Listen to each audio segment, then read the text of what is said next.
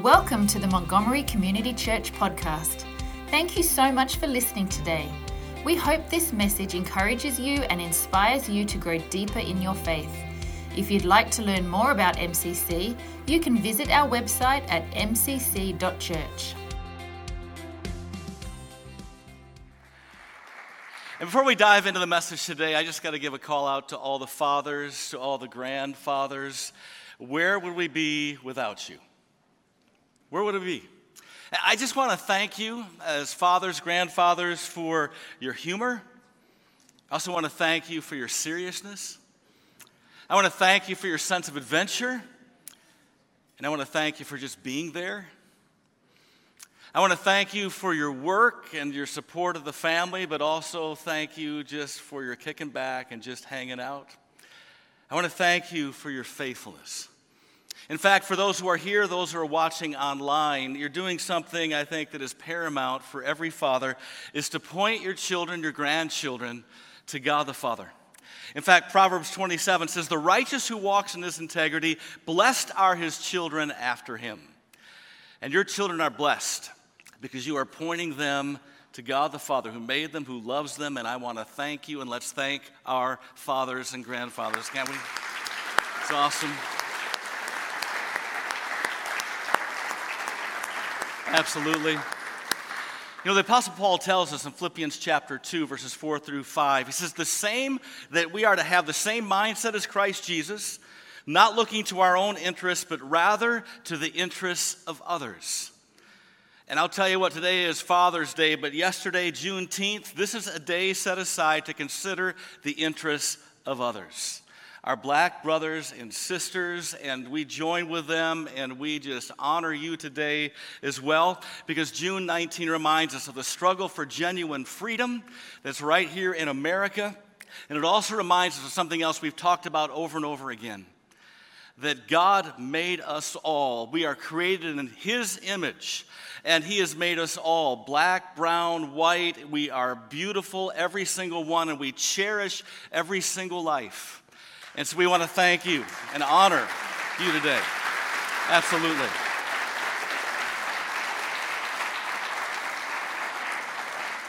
And so this weekend, we honor fathers, we honor our brothers and sisters uh, in Christ, and those of every skin color.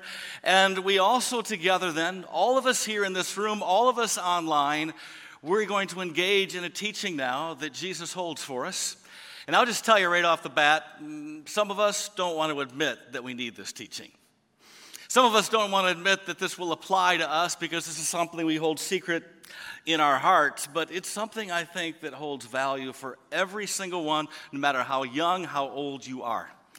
I say this because over this past year, actually a little bit more than this past year, there are many things that were obvious to everyone. I'll tell you what, it was hard to miss them. You know, things like masks and protests, vaccination cards, and of course, posts on Facebook of our friends actually getting the vaccination, right?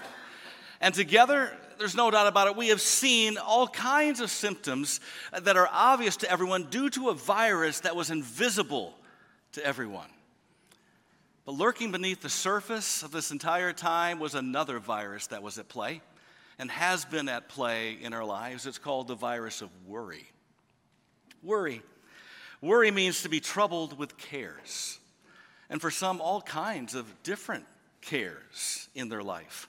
In fact, a recent Gallup poll showed that over this past year, during this pandemic, 60% of US adults dealt with the virus of worry every single day. Every single day. And the symptoms difficulty swallowing, depression, headaches, inability to focus, panic attacks, relational tension, and a loss of sleep. These are just some. In fact, one person wrote me recently of their symptoms that differ from the ones I just mentioned, but it's something I think that relates to us all. They wrote me, they said, Worry is insidious, robbing my mind share for better things causing me to forget that God is at work and prompting me to try and steer outcomes in a way that is beyond what God calls me to. See, this person, my friend, points to something that worry often causes us to seek more control, which in turn causes us then to be controlled by a greater sense of worry in our lives. One person said it this way Many of us crucify ourselves between two thieves regret for the past and our worry about our future. Ouch. Bottom line, when we worry, we cannot rest. There's not a chance. We can't experience rest at all. And it's in light of this that Jesus said something. He said, Come to me. An invitation, come to me, all you who are weary and burdened, and I will give you rest. Something we so desperately need. We are to come to him in order to get this rest. So the question is, how do we come? Well, he says, Take my yoke upon you and learn from me. See, every rabbi back then had a yoke, it represented their teaching. So Jesus was basically saying, Take my teaching upon you and learn from me, and you will find rest for your soul. That's what he's talking about. And the thing is, though, that, well, many of us know what Christ has said. We know this up here, right? Uh, we still succumb to the virus worry more than we care to admit. Uh, we just we just do because things plague us. I mean, for example, two weekends ago when I spoke last, I told you about what happened just the day prior. On that Saturday, we had come home and we, we, we experienced a whole lot of water, way too much water in our basement. Our water heater had just burst, and there was water everywhere. I spent the whole afternoon and throughout the evening with a vacuum just sucking up all the water out of the carpeting. It was exhausting. And then I got up the next morning to teach about rest. Well, you know what? This morning, oddly enough, kind of the opposite problem. You know, when I got out of bed, went to the faucet to brush my teeth, you know, and I turned on the faucet and it's dark. So I'm like, what? What's going on? I put my hand underneath and there's like, like a trickle flowing out. I'm like, what is up?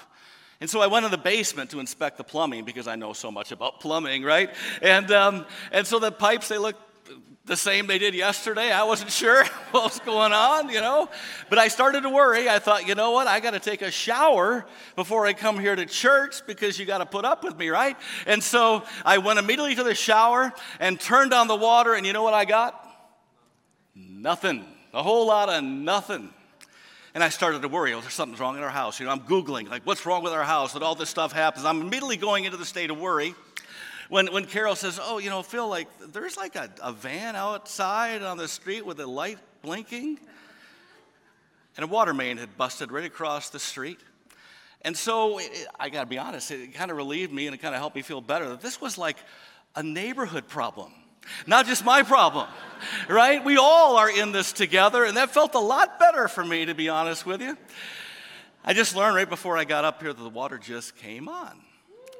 So, you know, two weekends ago, way too much water. Today, no water. And we tend to worry. We worry about all kinds of things. Some people worry about what might happen. What might happen, right? I've heard from people who've met with me through the years. Here, I mean, for example, uh, people would say, you know, since my company is struggling, I've heard this, I think I'm going to be the first employee cut. So they start worrying about when it's going to happen and how it's going to happen and what life is going to be like after it happens and then it doesn't happen. Or I've had people say, you know what, I was struggling with fatigue, and so I looked it up on Google, like what would cause my fatigue, and they said one of the top reasons for fatigue is cancer. And so then I started worrying about what kind of cancer I had. People worry about what might happen, and some of you are smiling, but you know what I'm talking about. And then there's a second group, some people who worry about what might not happen. You know, I'm worried that my back pain might not ever go away. Or I'm worried that due to the stock market or due to my lack of savings, I might not ever be able to retire. And then there's that third group that really is not exclusive to the first two I just mentioned. I'm sure it doesn't really apply to anyone in here, but people who worry about what other people think of them. Hmm, right? You know, think about this. I've heard people talk to me. Uh, they do. Like, you know, if I don't allow my kids to attend like every sports camp offered this summer, what would my kids think of me? What will other parents think of me? And they worry. And people say, you know, Phil, I, I, know I'm supposed to share Jesus with others, but what, uh, what will others think of me if I do that? And so they worry. See, to worry is to believe that I am the one who has to address my cares, which is the opposite of trusting in God who cares for me. I'm going to say that again. To worry is to believe that I am the one who has to address my cares, which is the opposite of trusting in God who cares for me. It's no wonder then that Jesus asked this critical question Can any one of you, by worrying, add a single hour to your life? And while we all know the answer is no, many of us keep worrying even though it doesn't make any sense. Because while worrying will not add a single hour to our lives, it will significantly destroy the hour we do have. And yet we keep on worrying. And this is yet another reason why Jesus added the yoke then of this instruction. Says, Therefore, do not worry about tomorrow, for tomorrow will worry about itself. Each day has enough trouble of its own. See, what we worry about tomorrow, whatever that is, it may never come to pass in any measure. But what does come to pass tomorrow, whatever that is, God is going to give the strength and the grace needed to face that. If, if what? If we stop seeking after other things to worry about and instead seek first the kingdom of God, he says, and his righteousness, and all these things will be added to you. Now, in a nutshell, to seek first the kingdom of God, what does that mean? Well, it means God's rule and God's reign over all things, and that includes my life. So, God, I want to join you in what you have for me today. I want to you know, obey your will. I want to walk in your way. That's what I want to be about God's rule and God's reign. So, given that God's you know, will and kingdom will come, and, and given that He's going to provide us what's truly needed, then if we know this, why do we keep worrying? Well, the truth is, we worry about tomorrow often because we're more concerned with our own kingdom than His. We've made ourselves a nice little kingdom and we don't want it ruined. And that's why our now world often takes precedence over God's world. And it's why what is fleeting often takes precedence over what is eternal. That's why Jesus said, Therefore, I tell you, do not worry about your life, what you will eat or drink, or about your body, what you will wear. Is not life more than food, and the body more than clothes? Now, I underlined in my own text here the word more than. Those two words together, it appears twice for a reason, because Jesus is trying to draw a comparison to something here. And so we should ask more than what? Like greater than what? Well, that goes back to the context. And in the previous verse, Jesus is just telling his followers now that there's really no way to pursue God and wealth at the same time. You can't have two masters. God needs to be primary. And so Jesus is saying, so, well, food is important to eat and clothes are helpful to wear. Who gave you life? God. Who provides you the food that you eat? Well, that too would be God. And so the life that God gave you is greater than food, and the body God gave you is more important than whatever you chose this morning to put on to cover it. Bottom line, God cares for those he cherishes. He just does. And to further the point, Christ went on to say, and in fact, earlier, says, Look at the birds of the air. They do not sow or reap or store away in barns, and yet your heavenly Father feeds them. Are you not much more valuable than they? Yes. Yes, we are. And why do you worry about clothes? He asked. See how the flowers of the field grow. They do not labor or spin. Yet I tell you that not even Solomon in all his splendor was dressed like one of these. If that is how God clothes the grass of the field, which is here today and tomorrow is thrown into the fire, will he not much more clothe you? And we know that the answer should be yes. But Jesus knows our hearts, and we do too sometimes, right? And so he adds this clarifying comment You of little faith, or you who trust too little. See, Jesus is calling us to something here. He's calling us to remember that God made it all, He owns it all, and He gave all of this to us. And so there's little point in asking, what shall we eat, or what shall we drink, or what shall we wear? And yet, many times we do. We do. I mean, in our foodie culture we live in today, we're often consumed with what we eat and we pay way too much for it, like, you know, a little piece of lettuce for like 10 bucks, right? But it comes from somewhere in some other region of the world, and you got to pay all that. We, we love our food. Right? It's a foodie culture. And in our foodie culture, we're extremely focused on what we're going to drink. and where it comes from and how healthy it is and all this stuff, which is great, but we're consumed by these things. And then in our image conscious world, we're often controlled by what we wear because what we wear, we think, kind of defines us in the eyes of others.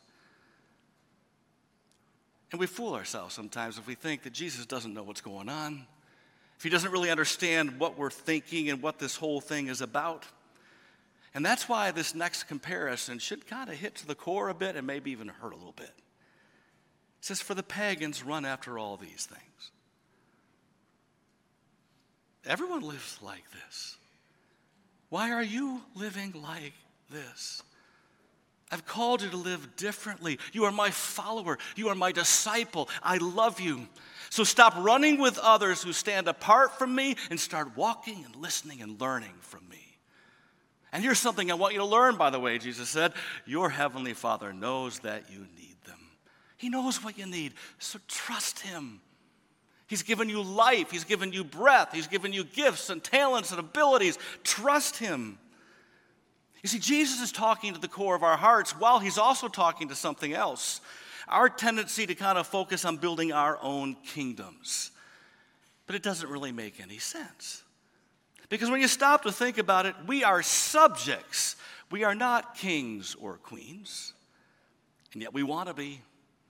We want to be. We think God's throne looks pretty good. We tend to think we're going to look even better on it. We tend to think we're kings and queens. And so we build our kingdom. And whatever kingdom we can accumulate, we got to be honest, it's small, it's unstable, and it's temporary. And we know this. And that's why we worry so much because we know that at any moment, the little world we have created, our little kingdom, could crumble, so we start worrying about the various ways that it might. The solution? By responding humbly to what Jesus says next, we'll find the solution, but seek first his kingdom. I don't know if you thought about this, but the central theme of Christ's message in the Gospels revolves around the kingdom of God. It's why this theme shows up more than 80 times in the New Testament. The kingdom of God is referred to as the kingdom of heaven, the kingdom of light, the kingdom of Christ, and merely as the kingdom. And each reference is talking basically about the same thing, but it gives us a different vantage point by which to see and understand it.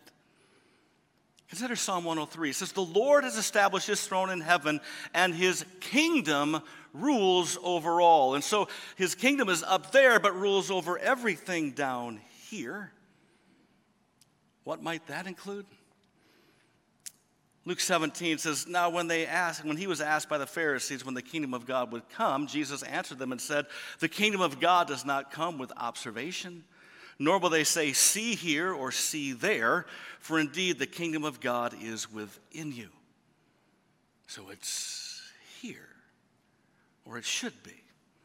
And since we should want God's kingdom up there to invade our lives down here, Jesus taught us to pray something, right? He said, Our Father in heaven, hallowed be your name. Your kingdom come, your will be done on earth as it is in heaven. So God's kingdom exists up there and exists down here. That's not the question. The question really is is God's kingdom active and present in here? How would we know? Well, one way we would know is just really listening to the words that we pray. Think about the things that you pray. Do the words and your sentences and all the things you string together kind of convey this idea of thy will be done? Or is it really focused on my will be done? See, when we're really praying, my will be done with all the words that we're saying, we're going to experience the physical and psychological implications of worry in our lives. We will, things like headaches and inability to focus, irritability, depression, sleep loss.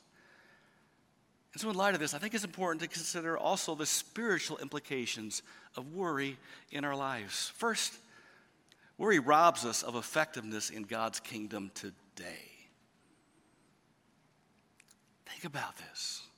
Every morning you wake up is another day God has called you to use the gifts He's given you, to use the, the opportunities He's given you in your life, all the relationships in your life. He has called you to take everything He's given you and make an impact in the lives of others out there. That's his call on you every single morning. But it's not going to be a reality if I'm worried about what's going to impact my little kingdom today. I am not going to experience all that God has for me and all God actually has for others if I've made this little world about my little throne. And when we do that, not, we're not going to be able to prepare our minds for action and exercise self control. You see, friends, when our minds are restless, we can find little rest as we experience even less effectiveness for God's kingdom. Secondly, worry places a trust in self over a trust in God. It says, Here are the things I'm worried about. In fact, sometimes we're not even sure of all the things we worry about. There's probably more than we think. But we're worrying about all these things, and then we kind of strategize how we're going to respond to them. If this happens, I'll do this. If that happens, I'll do that. We got all this stuff going on, right? And we're, we're basically saying, I got this. I can handle this, even though we know that we can't. And it leaves us kind of troubled inside. And Jesus says, Let not your hearts be troubled. Believe in God, believe also in me. Trust in me, he's saying. Third, worry makes us unstable when we are called to remain rooted. And here's the thing many of us have done very well at displaying to others like we're rooted, like everything is good, everything is fine. We display this to others while inside, mentally, we are all over the place. We're back here worrying about how that's going to maybe impact this thing up here. We're over here worried about this and over there. I mean, we are so incredibly unstable up here, even though we try to put on a show. And God has called us to live differently. The Bible says, But blessed is the one who trusts in the Lord, whose confidence is where? In Him. They will be like a tree planted by the water that sends out its roots by the stream. It does not fear when heat comes. Its leaves are always green. It has no worries in a year of drought and never fails to bear fruit. So rather than be unstable, let's remain rooted in our trust in Him. Leads to a fourth implication worry conveys we are talking to ourselves rather than God. Studies show that prayer life is really kind of down for a lot of Christians because we're talking more to ourselves than we are to God about the things that we're concerned about. I mean, think about all your self talk that you've engaged in this past week self talk about your kids, about college, about your marriage, or about your job, self talk about your dreams or about your future. And what it does is it fills you with stress, worry. The Apostle Paul says, do not be anxious about anything. In anything, but in everything by prayer and petition with thanksgiving, present your requests not to yourself, but to God. And what's the result? And the peace. The peace of God, which transcends all understanding, will guard your hearts and your minds so you won't keep worrying about these things in Christ Jesus. So now we talked about some of the spiritual implications. Let's talk about how we can rest rather than worry. How we can rest rather than worry. First, prioritize good thoughts over thoughts that are worrisome. Prioritize good thoughts over thoughts that are worrisome. Things that you know for sure. In fact, the Apostle Paul encourages us. He says, Finally, brothers and sisters, that's all of us, whatever is true, whatever is noble, whatever is right, whatever is pure, whatever is lovely whatever is admirable, if anything is excellent or praiseworthy, think about such things. Think about all the good things that God has given you in your life. They are many. Don't compare with others because you want some on their list that they have. No, no. God has been good to you how? Think about all those ways. Think about how God is good to you right now. And think about the good things God wants to accomplish in and through your life in the future. When we think about all these good things, our family, our friends, you know, the fact that we're here together as a church family finally again, there's so many good things to focus on. When we think about those things, we have no time left to focus on all that other stuff, that worrisome stuff. Prioritize how God sees me over the opinion of others. Prioritize how God sees me over the opinion of others. I want to ask you something despite your past, despite how you compare yourself to others, all these things, do you believe not only that God made you, but that you are precious in His eyes? Do you believe that? That when He looks at you, He sees somebody who is beautiful and special and unique and called and equipped. Do you believe that? Because if you believe that, you're not going to care what anyone else believes. Do you believe that? He loves you. One of my favorite passages, Isaiah 43 Do not fear, for I have redeemed you. I have summoned you by name. You are mine. You're mine. When you pass through the waters, I will be with you. And when you pass through the rivers, they will not sweep over you. When you walk through the fire, you will not be burned. The flames will not set you ablaze. For I am the Lord your God, the Holy One of Israel, your Savior. Third, prioritize authenticity over a life of secrecy. See, when we keep things private, oh, it controls us. What I hide controls me. What you hide controls you. What we keep secret, it kind of binds us up. So many people worry about things privately while, you know, kind of giving off this kind of vibe that everything's good, everything's fine. And sometimes we even applaud that kind of lifestyle. As it relates to fathers today and fatherhood, I came across this poem, and this is, you know, a poem of esteeming uh, this person's father, but I thought it was interesting. Listen to the words. He never looks for praises. He's never one to boast. He just goes on quietly working for those he loves the most. His dreams are seldom spoken. His wants are very few. And most of the time, his worries will go unspoken too. End of that catch you a little bit? Is that a good thing?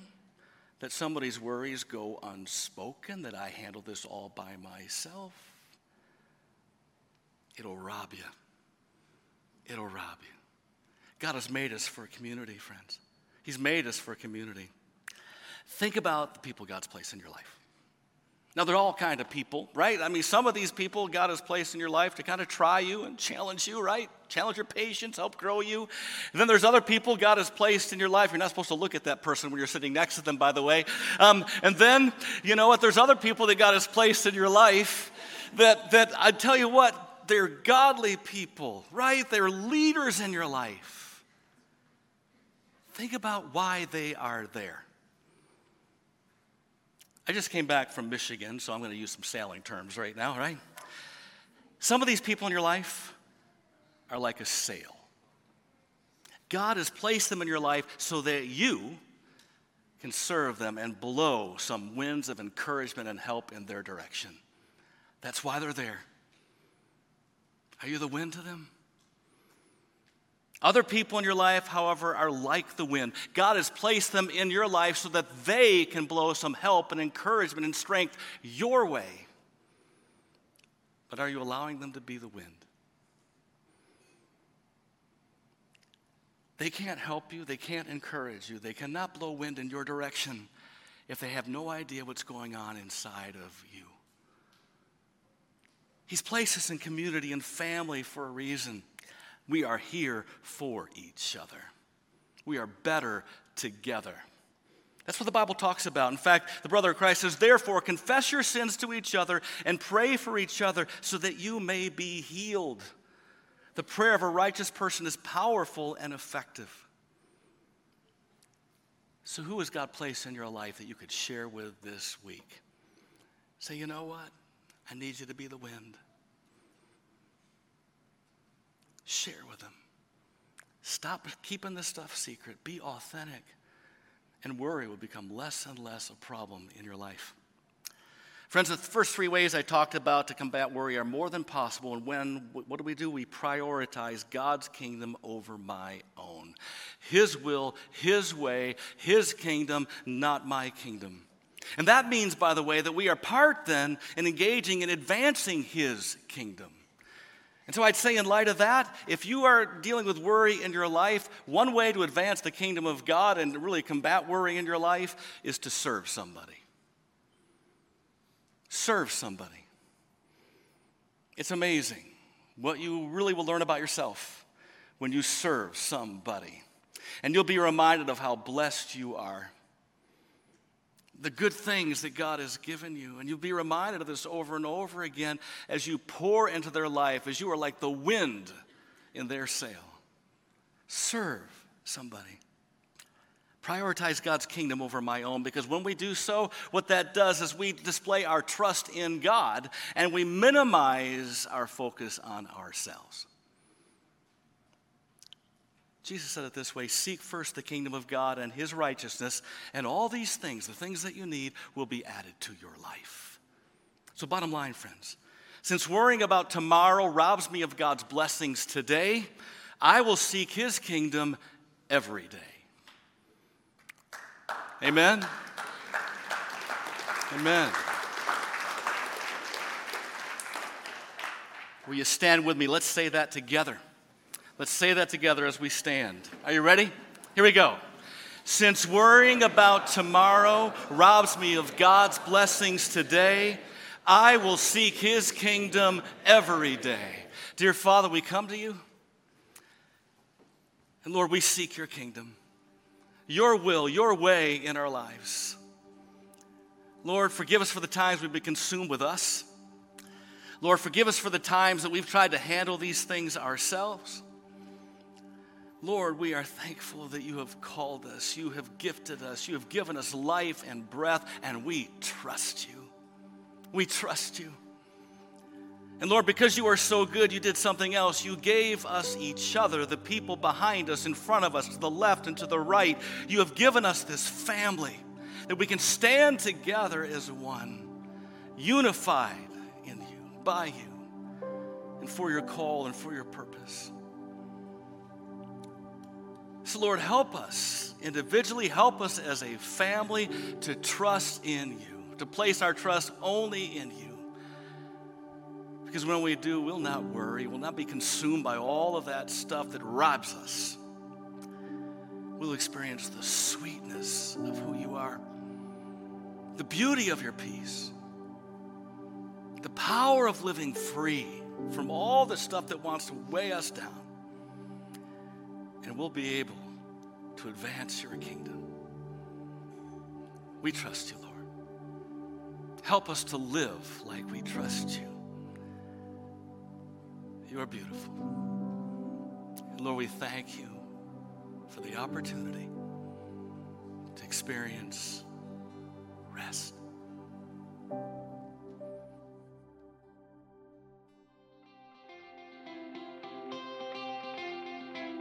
Thanks for listening. You can stay connected throughout the week by following Montgomery Community Church on Facebook and Instagram. For more information about MCC, visit our website at mcc.church.